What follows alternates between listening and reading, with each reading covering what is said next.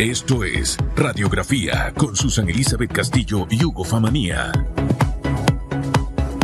Murió el tema. ¿Qué tal? No soporto ese tema de los auxilios. Me, me- Yo- me hace que el corazón me empiece a latir y me dé coraje. Buenos días, Yo Panamá. tampoco lo soporto y me molesta. Buenos días, Panamá. ¿Cómo amanecen? Mire, esta semana, bueno, tengo varios días de estar diciéndoles cómo usted tiene que levantarse todas las mañanas. Y hoy yo colgaba en mis redes que usted tiene que despertarse todos los días diciéndose cosas buenas a usted mismo. Yo puedo, yo me lo merezco, yo lo voy a lograr, yo voy a tener ese sueño. Trabaje, eso sí, para poder lograrlo. Así que hoy 9 de noviembre la gente se está preparando mañana porque mañana no hay trabajo, mañana la gente está libre. Así que, ay, dije lo del 10 de noviembre ya. Ya, ¿Qué tal? allá se rió, allá, ¿Qué se- rió? George. Mire, esas cosas pasan hasta en las mejores familias. Mire, pasan hasta en las mejores familias. Lo que pasa es que yo no soy falsa, soy muy orgánica y lo que pienso y lo que siento lo digo. Así que buenos días, Panamá. Levántese con ánimo. con ánimo. Oye, usted sabe que le decía ayer que, que caminara mirando hacia adelante. O sea, no, no es solamente el hecho de caminar físicamente, sino que su mente tiene que mirar hacia adelante. Los planes, el futuro está adelante. Lo que pasó, pasó. Alguien me escribe y dice, un día iba mirando para atrás y por estar mirando lo que no debía, me choqué con un, con un poste. O sea, en vez de chocarse con la puerta que le decía que usted de pronto la puerta está ahí usted ni la ve, él lo que, lo que no vio fue el poste y se estrelló. Así que usted no se estrelle, mire hacia adelante, con fe, con ánimo, con optimismo, esfuércese. Lo que no ha logrado está por alcanzarlo, por si mira para atrás, va a pasar de largo. Esa oportunidad se la va a perder. Y aproveche, y aproveche hoy. Ayer estuve en un sepelio. Yo no sé si saben, pero si no lo saben, pronto voy a, a dar a conocer los detalles. Yo quiero decidir cómo va a ser mi despedida. Quiero decidir quiénes van a entrar y quiénes no van a entrar. Aunque a mucha gente no le parezca, pero si usted me va a pedir perdón, pídamelo hoy, que estoy vivita aquí. Y si le Así, que la en quiere, y a todo directo. hoy. Así es. Ok.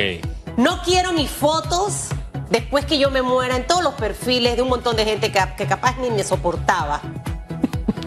No quiero nada de eso. La hipocresía y la falsedad no debe existir en los seres humanos. Así que hoy es un buen día quizás para decirle a su mamá, a su papá, a sus hermanos, sus hermanas, sus nietos, sus amigos, decirle lo mucho que usted los quiere, pedirle perdón si tiene que pedir perdón, perdonar si tiene que perdonar, porque hoy estamos y mañana no estamos. Entonces, ¿de qué vale hacer las cosas cuando los seres humanos no estamos? Así que levántese con ánimo esta mañana, haga las cosas que tiene que hacer porque hoy es un buen día para hacerlo. Hoy estoy así como el sol. Dice que la NASA, la NASA captó el sol sonreído y yo trataba como de entender la sonrisa del sol. Y yo, no, eso no es ninguna sonrisa. Eso Sí, me, eso me pareció una mueca. A No. mí me pareció no, una eso mueca. me parece que hubo, para mí, Ajá. es que hay dos huequitos redonditos que son los ojos y que quizás el sol ahí se está deteriorando. Y la boca, que supuestamente la que se está, esa es otra rayita donde el sol ahí está deteriorándose. Oiga. No creo que el sol se ría, no, No, sé. el sol se ríe. no, Sonríe. no, no, no. Sonríe. Póngala, por favor. Mire que el sol. No soy sí son- hipócrita, Famanía. Hombre, sea Mire, eh, hoy vamos a tener aquí a... espérate un momentito. No, no, no, aguantes un momentito. Usted sabe que la quiero. Mucho. Sí, yo sé, yo también te quiero, a mi manera, pero yo te quiero. Sí, no, usted tiene una forma especial de querer. Yo no soy melosa. Perdóname si te he hecho algo. También. ¿Qué más fue lo que dijo que había que hacer hoy? ¿Y por qué todo eso me lo está diciendo? Porque usted está diciendo que ya arregló la lista y yo quiero estar en la lista, yo quiero ir en No, usted está en la lista. Es más, usted va a cantar en mi sepelio. Santo. Ya yo tengo todo. Quiero Sí. videos míos desde niña. Imagínense todo lo. No, no se ría. Yo estoy hablando en serio. ¿En serio? No quiero a nadie llorando. Quiero champán, vino. Quiero que la gente esté feliz de que yo voy a estar en el cielo. Porque ¿Y para usted allá quiere que yo, si usted quiere que le diga el video? ¿Qué, qué usted quiere que yo haga con ese video? No, no, yo tengo ya todas las tareas Ah, sí. Pero mire, vamos a ver si le pongo tarea al, al hombre del cuello de tortuga hoy. Así, está con nosotros. Sí, el hombre del cuello de tortuga está con nosotros. ¿Usted sabe quién es el abogado que usa cuello de tortuga? Descúbrelo en minutos, no le voy a decir el nombre. Con él vamos a hablar del caso de Brecht, vamos a hablar también aquí auxilios económicos del IFARU. Ay, Dios mío, este tema hace que me Oh. salgan pelos de los ojos, licenciado Ernesto Cedeño. Dos expresidentes y varios exministros de Estado entre los llamados a juicio en el caso de Odebrecht. Así que esta mañana hacemos docencia con el invitado, que no le voy a decir el nombre. Posteriormente va a estar Carlos Roñoni, él fue viceministro del MIDA y ahora está encargado del Instituto de Mercadeo Agropecuario. Y con él vamos a conversar acerca de la repartidera de jamón que viene. ¿Cómo va a ser esa repartidera que se va a dar ahora a fin de año? Oye, también todas las estrategias que tiene el Lima, que de pronto ha despertado, estaba en silencio, estaba en un letargo, estaba, y por lo menos eh, hay ahora muestras de que está vivo. El Lima está vivo. Avanzamos, señor director, a las 7.35 minutos. Radiografía, pregunta en redes. Dos expresidentes y varios exministros de Estado. Hombre, para ser específico, son seis exministros de Estado. Entre los llamados a juicio por el caso de Brecht, sí, le reitero, dos expresidentes y seis exministros de Estado figuran entre los llamados a juicio por el caso Odebrecht. ¿Cuál cree será el desenlace? ¿Qué debe pasar desde su punto de vista? Opina usando el hashtag radiografía.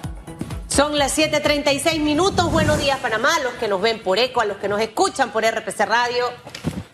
Buenos días, buenos días. Buenos días. Vamos con los titulares. Dejen la payasada. Vamos. Eh, ¿Cómo está usted, don Ernesto Cedeño? Muy buen día. Buen día, bendiciones, Panamá. En Dios hay esperanza. Cuando uno se reúne con un par de chiricanos, uno se goza realmente. ¿no? Sí, sí, sí. Ay, no, hoy me he portado mal. Lo que pasa es que. Pido perdón públicamente. George, te voy a invitar un Su raspado. reacción es porque yo abrí el Instagram y lo primero que vi fue el sol sonriendo. O sea, la vi a ella. Y Yo se siempre- molestó. Yo siempre sonrío, aunque hay temas que me, que me. Yo soy como el alcacerse, licenciado Cedeño. Vamos a salir de ese tema primero. Auxilios económicos del IFARO. Usted ha estado dando pasos concretos y ya están eh, rindiendo frutos sus esfuerzos para que de este tema se conozca, señor Cedeño. Bienvenido. Mira, yo creo que es importante, ahorita mismo el señor presidente manifestó que a su criterio todo se resolvía, la problemática de la debacle que hemos visto del auxilios económicos, cambiando una O por una I. Él se refería, lo más seguro, al artículo 69 del reglamento de beca, en donde dice con respecto a auxilios económicos, para la evalua- evaluación y otorgamiento de este beneficio, el solicitante deberá sustentar la necesidad económica, económica o académica, es lo que dice hoy. Al cambiar y podría quedar la evaluación y el otorgamiento de este beneficio, el solicitante deberá sustentar la necesidad económica y académica. A mi juicio, el problema que gravita en el otorgamiento del auxilio económico no se resuelve cambiando O por I, de acuerdo a los términos expuestos del artículo 69 del reglamento de becas y auxilios económicos, etcétera, etcétera, al IFARO. Yo creo que es un asunto de voluntad, de deseo de hacer las cosas bien, independientemente de lo que haga en el futuro, si se hubiera analizado adecuadamente la sustentación económica, de pronto no se le hubiera dado beneficio si se hubiera hecho un análisis adecuado a aquellas personas que se hubiera analizado que tuviera patrimonio familiar para solventar sus necesidades estudiantiles. Nadie cuestiona, yo no he encontrado a un panameño o extranjero en este país que haya cuestionado una beca por excelencia académica de la clase social de quien sea, porque es un estímulo al estudiante. Nadie ha cuestionado la beca por excelencia. Si se le da a una persona de altos recursos, nada, porque es un asunto de un mérito. Lo que se ha cuestionado son los llamados auxilios económicos que se otorgan a personas que tienen familiarmente caudal para salir avante. Entonces, eso es inexplicable y eso se debe profundizar. Bueno, qué bueno que la ANTAI ya eh, eh, hizo, acogió pues la denuncia que presenté y, le ha hecho un cuestionamiento a IFARUC que aunque quieren obviar inclusive la Contraloría que ha quitado algunos nombres y no sabemos quiénes realmente son los beneficiados, yo creo, yo soy de la teoría, que cuando son fondos públicos todos debemos saber el destino de los mismos. Y yo creo que con estas respuestas, estas preguntas que ha hecho ANTAI, se puede tener el insumo adecuado para si corresponde llevar el caso al Ministerio Público, a la jurisdicción de cuentas, porque definitivamente, a mi juicio, el reglamento como está no le daba, eh, no es patente de curso para favorecer, si se hubiera hecho un análisis adecuado del caudal económico del solicitante, indistintamente que fuera mayor de edad, tú tendrías que haber, tenías que haber analizado económicamente si tiene familia, tiene recursos para sustentar sus estudios. porque esto va en detrimento de personas que menos tienen, Claro. que no tienen beca por excelencia y que quieren un respaldo de nuestros impuestos para poder ser hombres y mujeres de bien en este país. Hay varias cosas importantes que traigo a la mesa para conocer su punto de vista. Lo primero, que esa ley es más vieja que yo. Yo tengo 46 años. La última modificación que se hizo cuando se cambió la, se agregó la I o la O fue en el periodo del 2014 hacia adelante, una investigación que hizo la ex ministra de Desarrollo Social, Leonor Calderón. Y, creo que cabe ahí la posibilidad, licenciado, de hacer una, una, una auditoría de los años para revisar esas últimas modificaciones a la, a la norma actual.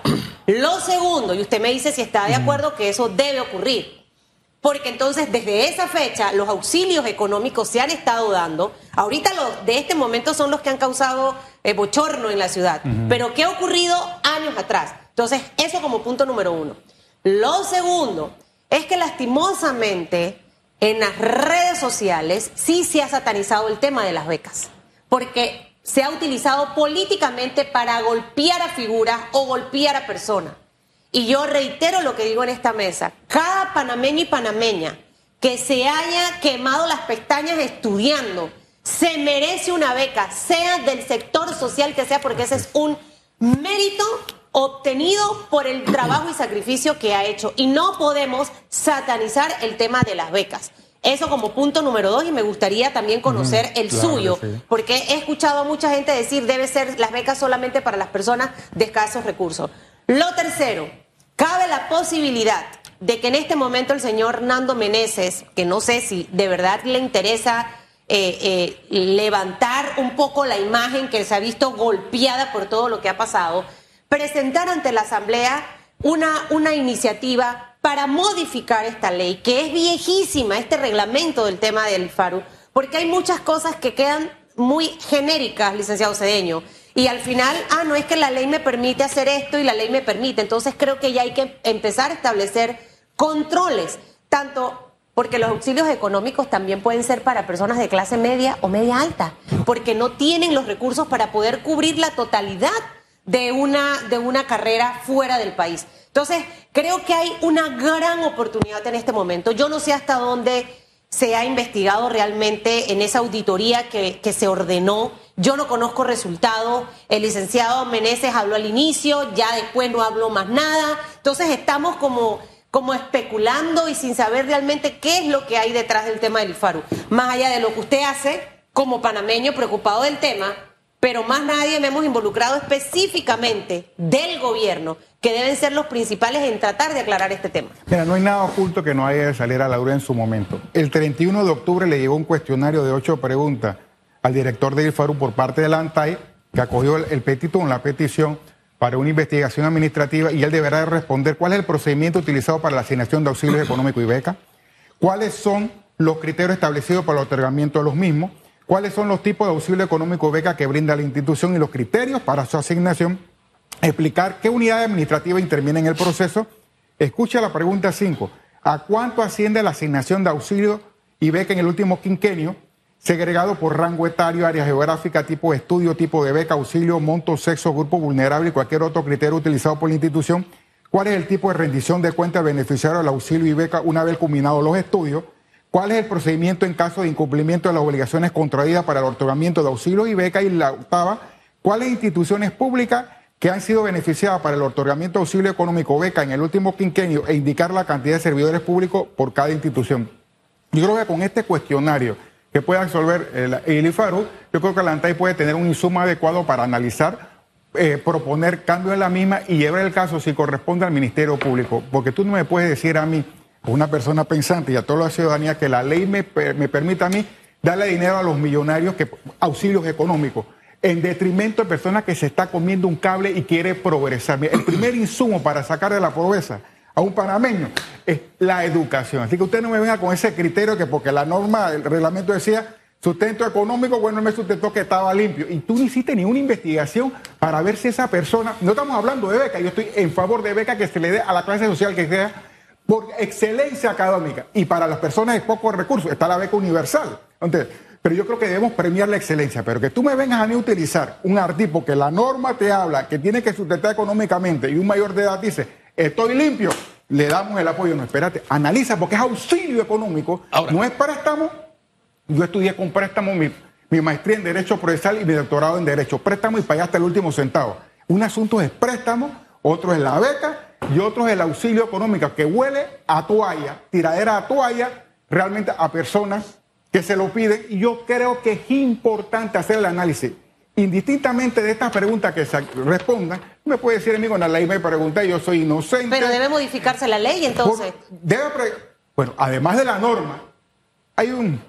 En la norma debe haber certeza del castigo. Puedo tener 7.920 normas jurídicas, pero si hay el deseo de apoyar a mi copartidario, a mi amigo, a aquel diputado, porque han manifestado, y creo que él, él ha manifestado que diputados le presentaban cartas y él las rompía. Creo que yo lo, lo oí con Hugo Famanía y Atenógenes.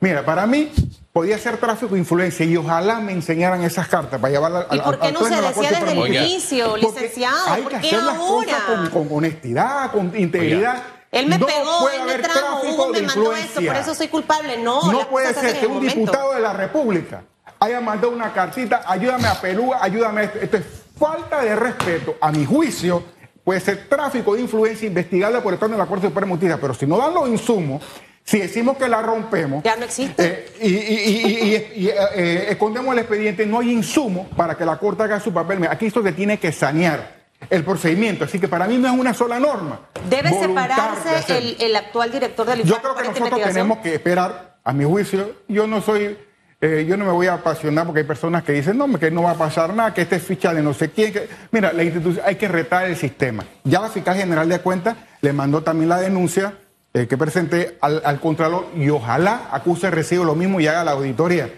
Pero yo creo que es importante ver el insumo y hasta dónde avanza la institución. Él No debe a- quedarse mientras están las investigaciones. Ah, y ya es un asunto primero de voluntad. En otro país, eh, eh, el presidente de la República es el responsable. A mi juicio no es Menen- eh, eh, Men- Menezes. Meneses, es el presidente de la República el que toma las decisiones. Yo creo que es importante y flaco favor se hace si no hace un ajuste correspondiente. Yo serenamente esperaría que la ANTAI reciba el insumo, haga las recomendaciones, pues yo tengo confianza, si no tuviera confianza ellos no hubieran acusado recibo la misma, que algo pase. Y qué bueno para que salga a la luz por las razones que fueran esta información, pero a todos por igual. Y si usted es un diputado, una persona de alto perfil, usted ubíquese en el puesto de la transparencia, de la sinceridad y deje de estar mandando cartas de recomendación a nadie. Eso puede interpretar. Si yo lo interpreto así, que es tráfico de Pero eso siempre ha pasado. Eso tiene que cesar. A eso propósito del siempre pasado, a propósito del siempre pasado, porque eso no nos puede servir de consuelo. Han surgido nombres que evidentemente son personas de un poder económico y de un eh, poder adquisitivo que no se puede poner en duda. No son asalariados, no son trabajadores, no son clase media. Han surgido nombres incluso de, de familiares de diputados que tienen a toda la parentela trabajando y que devengan entre todos, wow, una cantidad de dinero que es sorprendente. Y no solamente, tomando esto de que no, no es nuevo, no solamente de este gobierno, no solamente de este quinquenio, porque se está pidiendo cinco años. Porque creo que hay que buscar una cifra o un número, una cantidad de años X para lo siguiente. Yo creo que estas personas tienen que resarcir el dinero al Estado. O sea, si usted como diputado, ganando la cantidad de dinero que gana, teniendo a su esposa en el Estado ganando lo que gana, si usted como ex ministro de Estado, también, con el salario que tenía y con el patrimonio que tenía, recibió auxilio, hay auxilios allí que es de una cuantía que uno se sorprende. No son Pero creo, comprensibles. la- la- la- a lo que voy es a lo siguiente, además de modificar la ley, no hay una fórmula para que estas personas devuelvan al Estado ese dinero. Bueno, por eso que yo hice dos peticiones. Una a la ANTAI, que fue acogida y se inició la, investigación administrativa, y una a la Jurisdicción de- General de Cuentas para que le pidiera al señor contador que hiciera un audito correspondiente. Si se hace un audito, el señor contador que nos está viendo y todo su equipo de prensa acusa recibo del malestar ciudadano y hace un audito y se demuestra que hay una lesión al patrimonio, la Jurisdicción General de Cuentas sí puede recuperar aquellas, a- aquellos aportes que no se sustentaban en un análisis adecuado de la norma. No me digan a mí que la norma lo permitía, porque la norma es clara, el artículo 69 del reglamento de beca, asistencia económica, educativa y auxilios económicos, el IFARU, cuando dice para la evaluación y otorgamiento de este beneficio, el solicitante debe sustentar la necesidad económica o académica. Debe sustentar. El hecho que te diga, estoy limpio, no puede ser que un comité diga, amén. ¿Cómo? Ah, aprobado. No, señor. Usted debe analizar si Totalmente. verdaderamente esa declaración se compadece con la realidad y si no tiene un entorno de su lado adecuado, familiar, parental, que pueda sustentar como los seres mortales que utilizamos un préstamo para Así salir es. avante con ese dinero. Entonces, no estamos en el primer mundo. Mire, yo Somos le voy un país en vía de desarrollo y, y el dinero se debiera a- administrar de una manera más adecuada, en mi concepto. Yo le voy a poner aquí un ejemplo, licenciado, que lo he mencionado de que este tema salió, y es una idea para que la, la tomen en cuenta. Eh, mi hijo tiene una beca en Estados Unidos, la beca la dio Estados Unidos. Para poder ellos otorgarme el porcentaje de beca, me pidieron mis movimientos de la cuenta bancaria de los últimos cinco años. Certificado por el banco. Mis ingresos sustentados mensualmente de los últimos dos años. En base a eso dijeron, señora Castillo, su hijo va a tener una beca de 65%, usted cubre El el, resto. 35%. ¿Por qué en Panamá no podemos hacer eso? Porque, porque sí se puede hacer. Por eso es que yo sí creo que la norma hay que modificarla. Hay una gran oportunidad de establecer muchos parámetros. Porque lo, que tú quieres quitar la discrecionalidad me parece adecuado. claro. Si tuviéramos un gente pensante con esta norma, yo diría, tú no estás aprobado, tú no estás aprobado porque analizaría. Pero ¿sabe por qué no les interesa? bueno, Porque lo Panamá. usan como un botín político para hacer politiquería, para hacer clientelismo, para poder beneficiar a la gente que llevó a la gente a votar. Y eso es lo que en este momento al final tiene que acabar. Yo, un- a mí se me quedó algo del señor Porcel en una entrevista que me dice que a veces yo era muy idealista y muy soñadora. Y eso se me quedó y yo dije, es verdad, hay cosas en las que no puedo soñar tanto. Yo no veo sinceramente, licenciado Cedeño, porque esto es mucho tiempo que se va a tener que de- destinar a esto.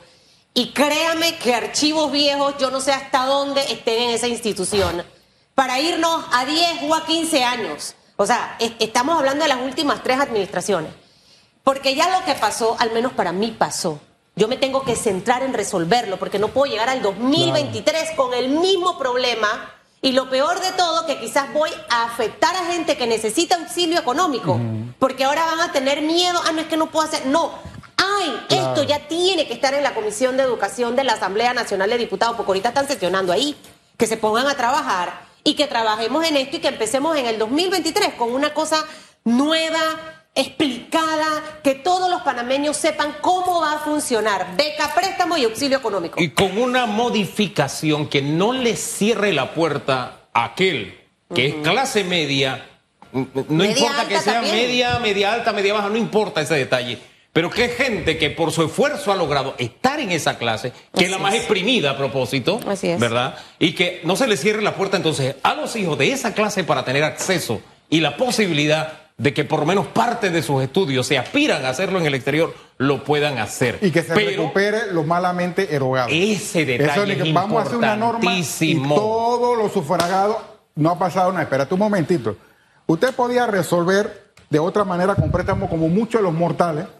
Bueno, usted de- de- o devuelve voluntariamente o bueno, vamos a esperar que el Contralor vea la luz respetuosamente. se Pero lo eso digo, sería de estos últimos años de administración. Por- se habla de quinquenio porque yo peticioné un quinquenio. Porque ahora en este quinquenio fue que descubrí. Yo no voy a- que Así es. del eh, los albores de la República, no. Si uno quiere meterle 75 años atrás. Totalmente de acuerdo. Yo, Yo- yo- por, eso, por eso dice quinquenio y tengo que respaldar a la ANTAI, porque ahora yo lo descubrí. Bueno, vamos al quinquenio adecuadamente. Si Yo quieren quiero meterle ir a- 20, 30 años, ya es un asunto administrativo, pero se debe cambiar la, eh, quitar lo disc- discrecional y recuperar, a mi juicio, Todo lo lo que se ha sufragado en lugares, en familias que perfectamente pudieron hacer eh, avante con el excedente que faltaba en beneficio de sus vástagos.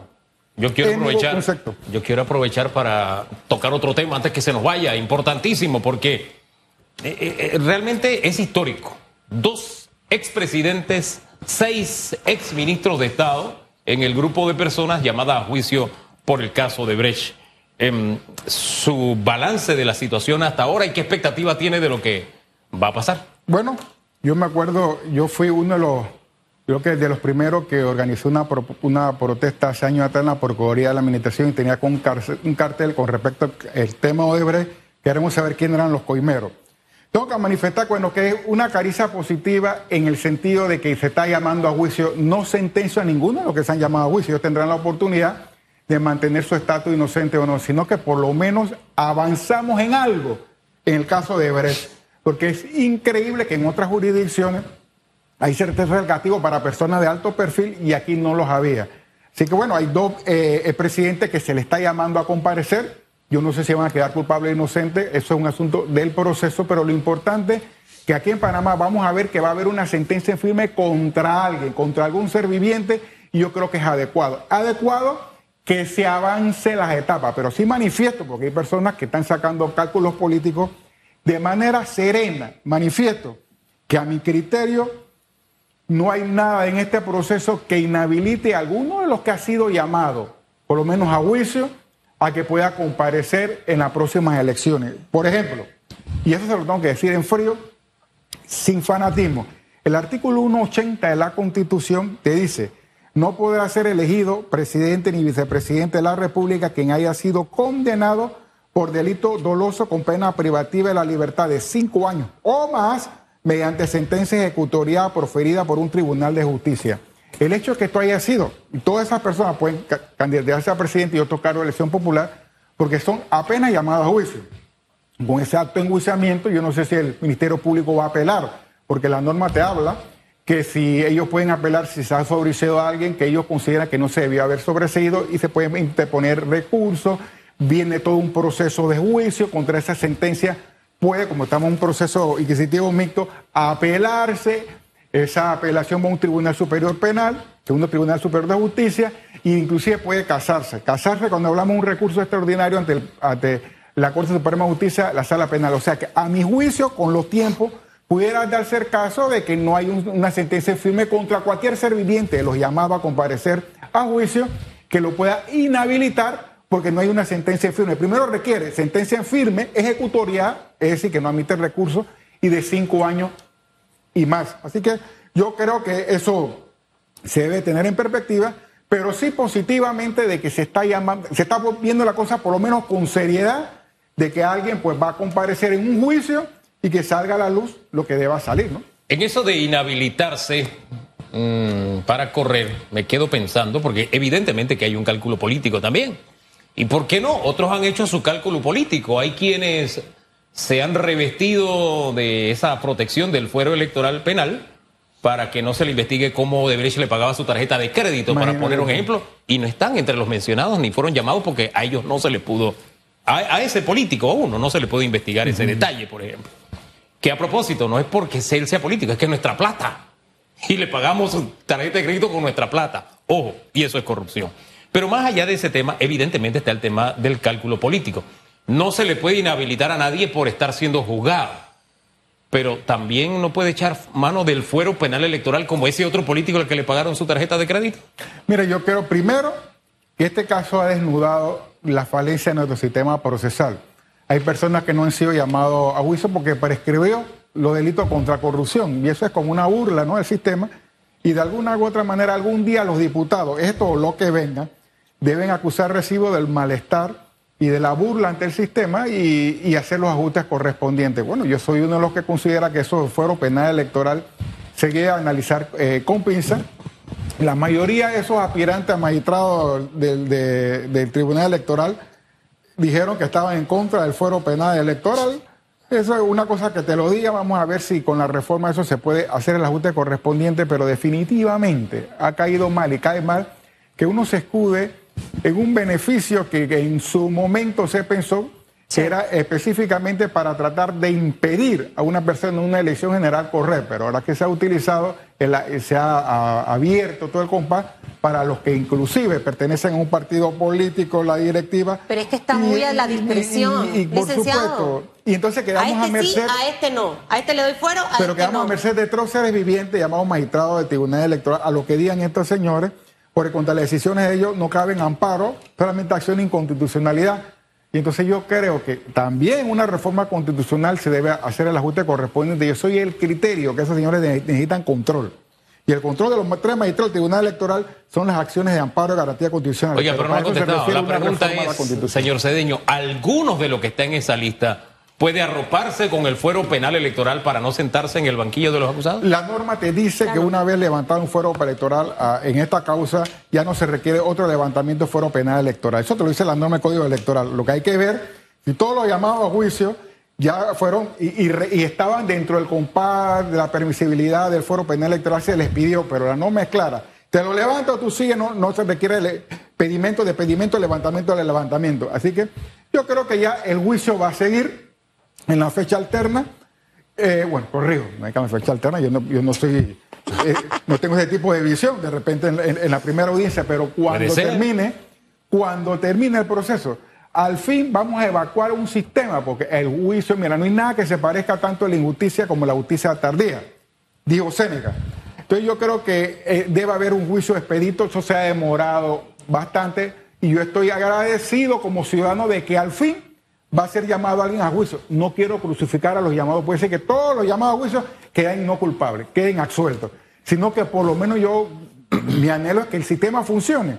Si en otros países, por este caso, la debacle de Odebrecht, han sido procesados gente de alto perfil, bueno, por lo menos se está llamando a juicio a bastantes personas y vamos a ver y que se le respete las garantías constitucionales a todos los que están llamados a juicio que se respete el debido proceso y que conforme a las pruebas que militen en el expediente o vayan a aparecer en el expediente, ven una sentencia en firme y debidamente ejecutoriada y que haya certeza del castigo a los que se encuentran culpables y a los que han, hecho actos indignos en contra de esta patria. Mire, ese es el primer paso.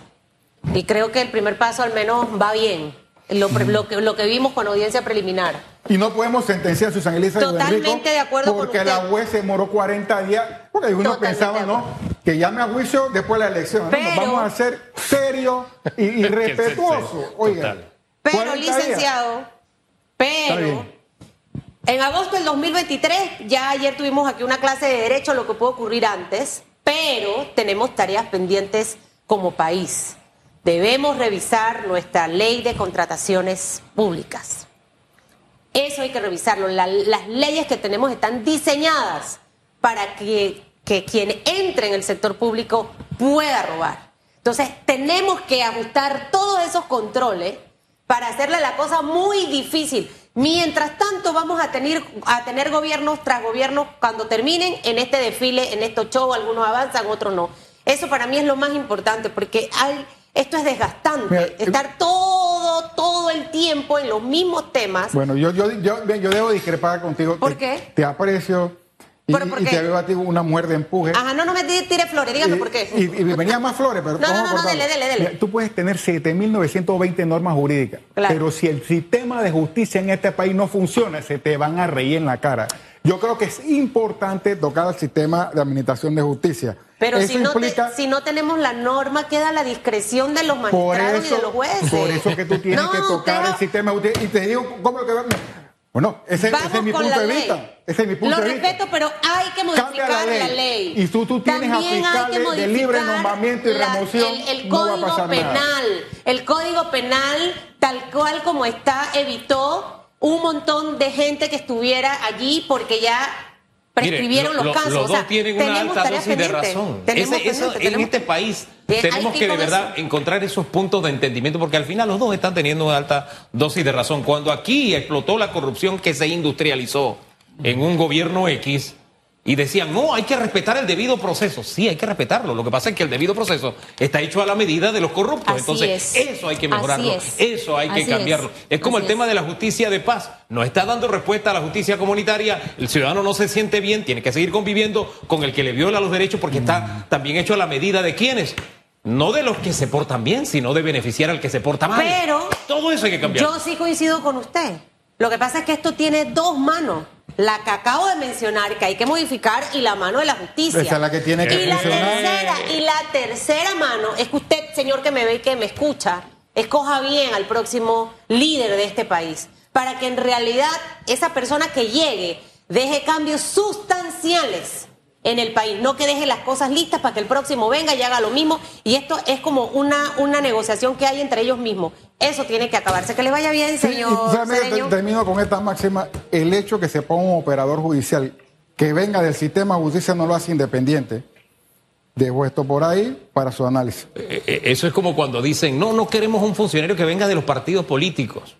Sí, pero es que hay independientes que son más políticos y tienen peores prácticas que Peor de los políticos que, de un partido político, Así que eso no garantiza, es la persona, es su capacidad, su, su sentido de justicia, de aplicar la justicia. Alguien decía, un buen magistrado no necesariamente es un profesional del derecho, ese es un añadido. El sentido de justicia es lo importante. Gracias, señor Cedeño. Que le vaya bien. Vamos a una pausa. Y, se- y en la pausa le termina de tirar los piropos que tenía para Sí. Susan, que no quiso. Faltaba que la fueran mitad, pero tranquilo. Sí, no se vaya con esa java de. Ella quiere que se en Ay, ya, Hugo, déjala pa' En breve regresamos con más de Radiografía.